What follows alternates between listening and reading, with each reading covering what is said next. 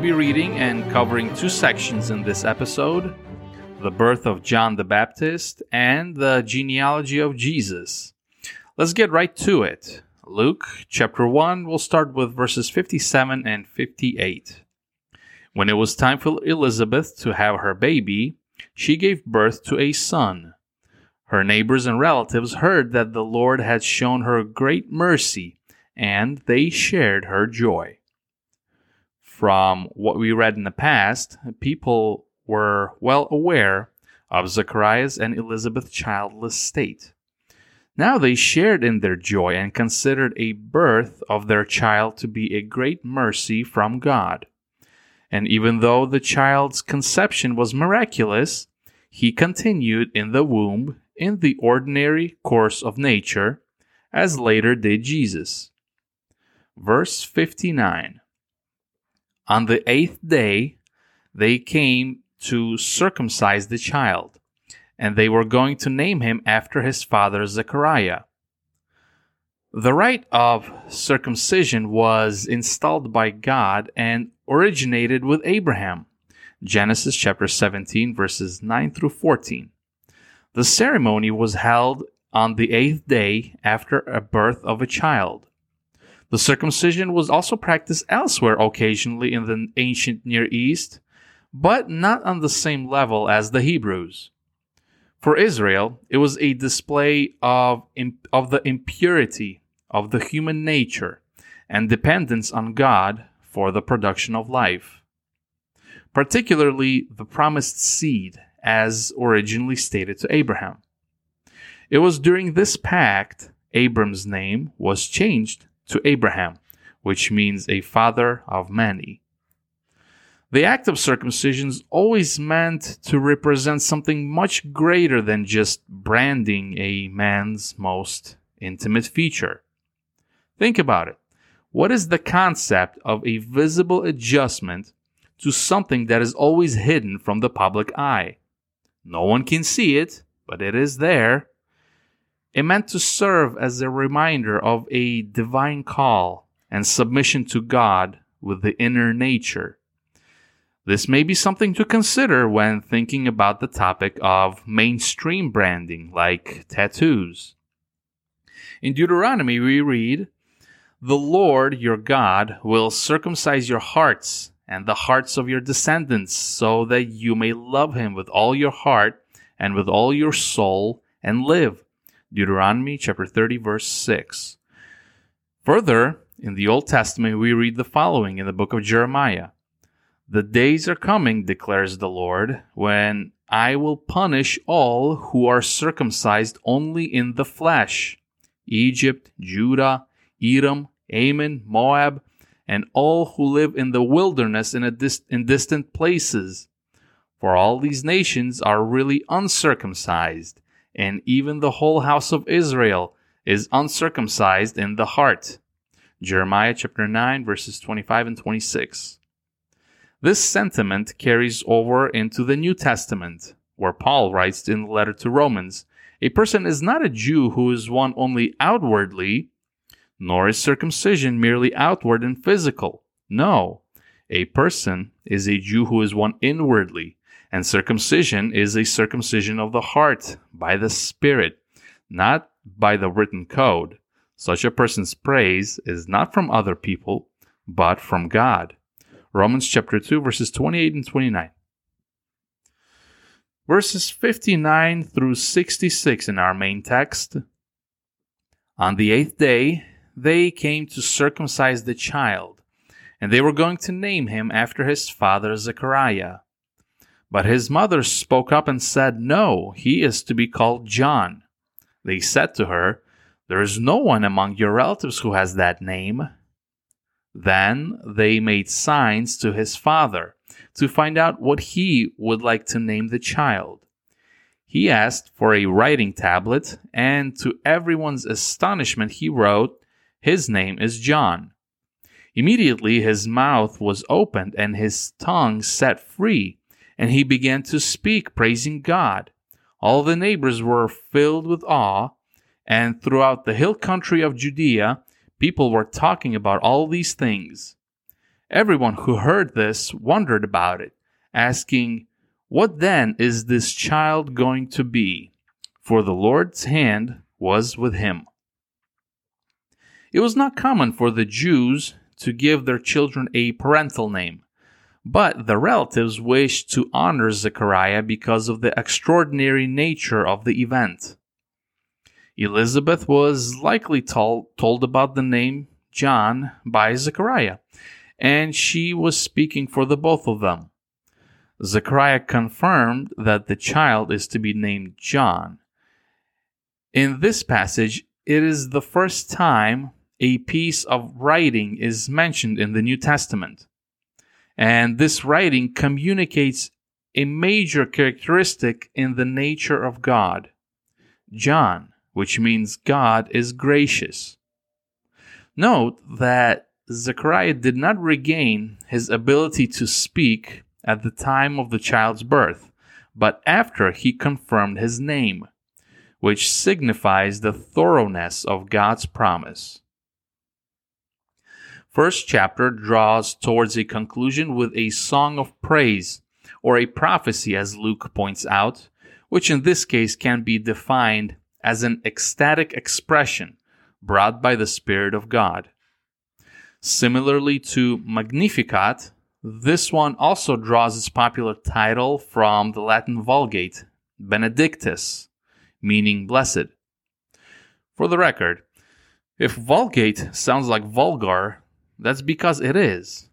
Both words have the same root, vulgaris, which means simple, plain, or commonly known before it evolved in, into a more negative connotation. The objective of the Vulgate translation, which was completed in the late 4th century, was to provide the Bible for the common people in the common Latin, which was the most popular language back then.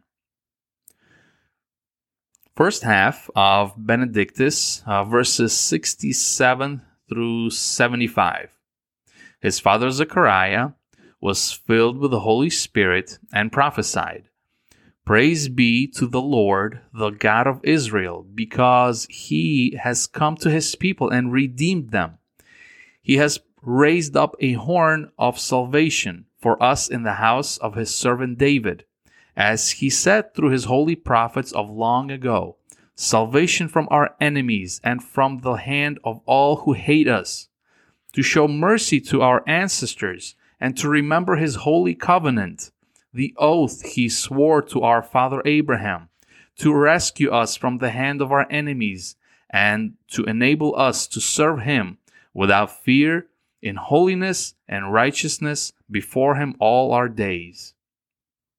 In this part, Zechariah proclaimed the deliverance for Israel through the coming of the Messiah because God is faithful to the promise he made to Abraham about 2,000 years prior, and then again to David roughly another thousand years.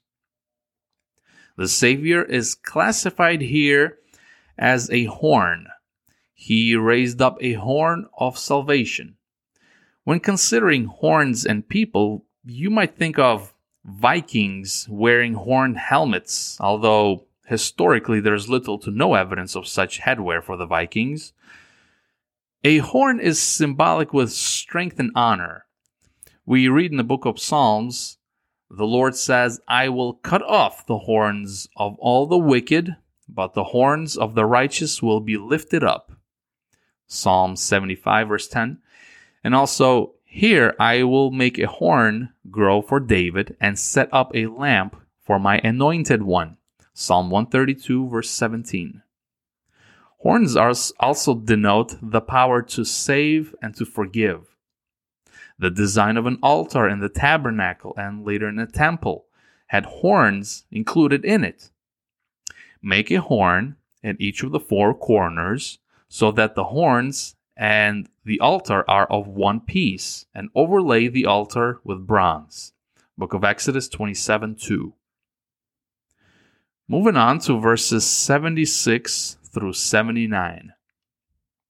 And you, my child, will be called a prophet of the Most High, for you will go on before the Lord to prepare the way for him, to give his people the knowledge of salvation through the forgiveness of their sins, because of the tender mercy of our God, by which the rising sun will come to us from heaven to shine on those living in darkness and in the shadow of death, to guide our feet into the paths of peace. This is another prophetic description of John the Baptist. Jesus is the Son of the Most High, and John is the prophet of the Most High. He would give the knowledge of salvation, he would preach salvation and introduce the Savior. Verse 80 And the child grew and became strong in spirit and he lived in the wilderness until he appeared publicly to Israel. Desert was often a place for the godly people to grow in spirit. We read of men like Isaac, David, Elijah, Paul the Apostle. They all spent an extensive time in the desert or the wilderness. A desert is not necessarily a place full of sand. It also denotes wilderness, like the NIV suggests, a secluded place away from the people. For the rest of the episode, we will focus on the two genealogies of Jesus. They are listed in the very first chapter of Matthew and the third chapter of Luke, verses 23 through 38. Genealogy is a historical ancestry line. Most people now myself included, are not aware of their ancestry past their great grandparents. Not so with the ancient Hebrew people. In fact, we read about some priests who were excluded from priestly duties because they did not have sufficient proof of their family records that were supposed to go back hundreds of years. Book of Ezra, chapter 2, verse 62.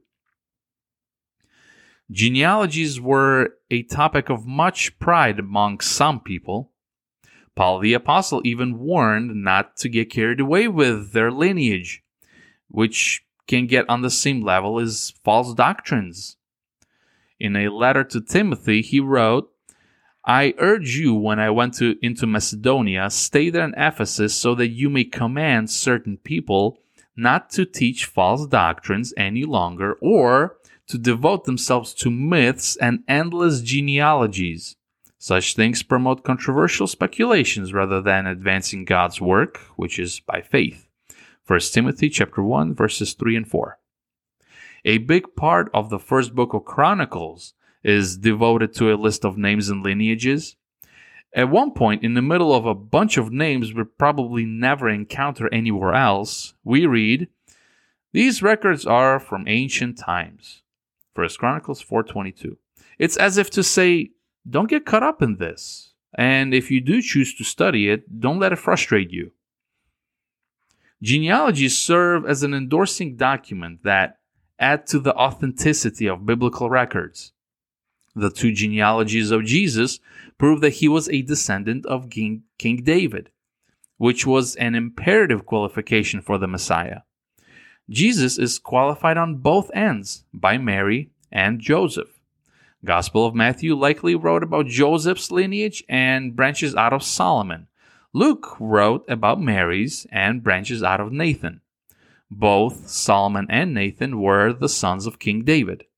This is logical considering that Luke concentrates the beginning of his narrative on Mary, while Matthew concentrates on Joseph.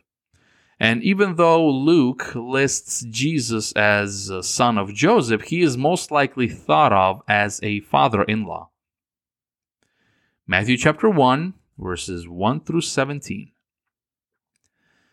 This is a genealogy of Jesus the Messiah, the son of David, the son of Abraham. Abraham was the father of Isaac, Isaac the father of Jacob, Jacob the father of Judah and his brothers. Judah, the father of Perez and Zerah, whose mother was Tamar. Perez, the father of Hezron. Hezron, the father of Ram. Ram, the father of Amminadab. Amminadab, the father of Nahshon. Nahshon, the father of Salmon. Salmon, the father of Boaz, whose mother was Rahab. Boaz, the father of Obed, whose mother was Ruth. Obed, the father of Jesse, and Jesse, the father of King David. David was the father of Solomon, whose mother had been Uriah's wife. Solomon the father of Rehoboam, Rehoboam the father of Abiah, Abiah the father of Asa, Asa the father of Jehoshaphat, Jehoshaphat the father of Jehoram, Jehoram the father of Uzziah, Uzziah the father of Jotham, Jotham the father of Ahaz, Ahaz the father of Hezekiah, Hezekiah the father of Manasseh, Manasseh the father of Amon, Amon the father of Josiah, and Josiah the father of Jeconiah and his brothers at the time of the exile to Babylon. After the exile to Babylon, Jeconiah was the father of hmm, Shealtiel. Shealtiel, the father of Zerubbabel. Zerubbabel, the father of Abihud. Abihud, the father of Eliakim. Eliakim, the father of Azor. Azor, the father of Zadok. Zadok, the father of Achim. Achim, the father of Elihud. Elihud, the father of Eleazar. Eleazar, the father of Matthan. Matthan, the father of Jacob. And Jacob, the father of Joseph, the husband of Mary. And Mary was the mother of Jesus, who is called the Messiah. Thus, there were 14 generations in all from Abraham to David, 14 from David to the exile to Babylon, and 14 from the exile to the Messiah.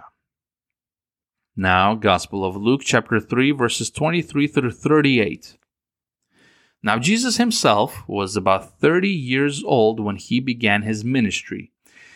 He was the son, so it was thought, of Joseph, the son of Heli, the son of Matthat, the son of Levi, the son of Melchi, the son of Jannai, the son of Joseph, the son of Mattathias, the son of Amos, the son of Nahum, the son of Esli, the son of Naggai, the son of Math, the son of Mattathias, the son of Simeon, the son of Joseph, the son of Joda, the son of Joanan, the son of Rhesa, the son of Zerubbabel, the son of Shealtiel, the son of Neri, the son of Melchi, the son of Adai, the son of Cosam, the son of Elmadam, the son of Ur, the son of Joshua, the son of Eleazar, the son of Joram, the son of Matthat, the son of Levi, the son of Simeon, the son of Judah, the son of Joseph, the son of Jonam, the son of Eliakim,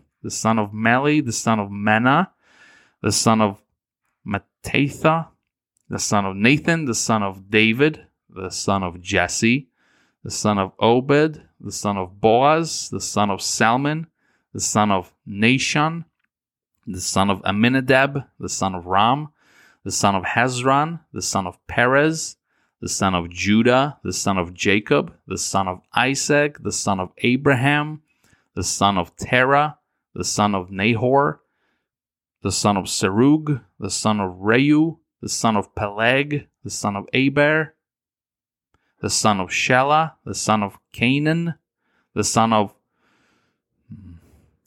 Arphaxad, the son of Shem, the son of Noah, the son of Lamech, the son of Methuselah, the son of Enoch, the son of Jared, the son of Mahalalel, the son of Kenan, the son of Enosh, the son of Seth, the son of Adam, the son of God.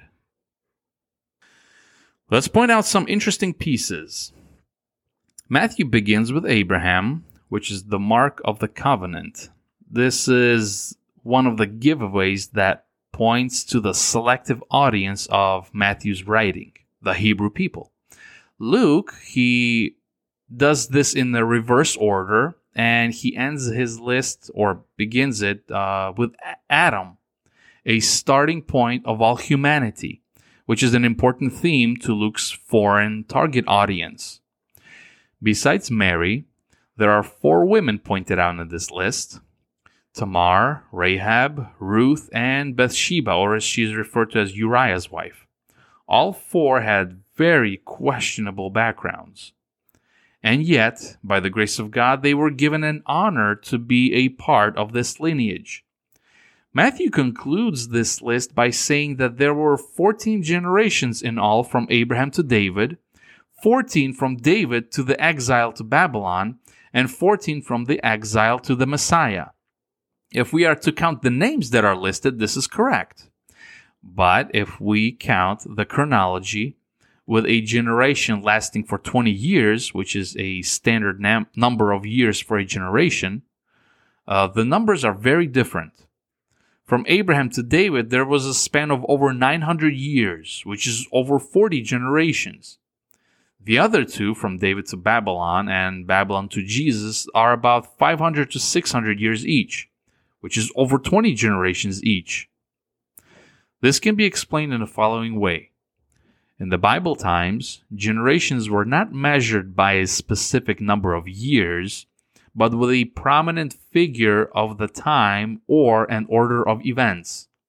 It was not necessary to be a direct son of someone to be counted as a generation, but more importantly were the occasions that defined the time people lived in. And it was satisfactory to include grandchildren instead of sons in some cases. Lastly, for this episode, in Hebrew numerology, the name David adds up to number 14. This might have played a larger role in Matthew's statement. For the next episode, we will finally reach the birth of Jesus. We'll be reading the rest of Matthew chapter 1 and begin Luke chapter 2. Until next time, farewell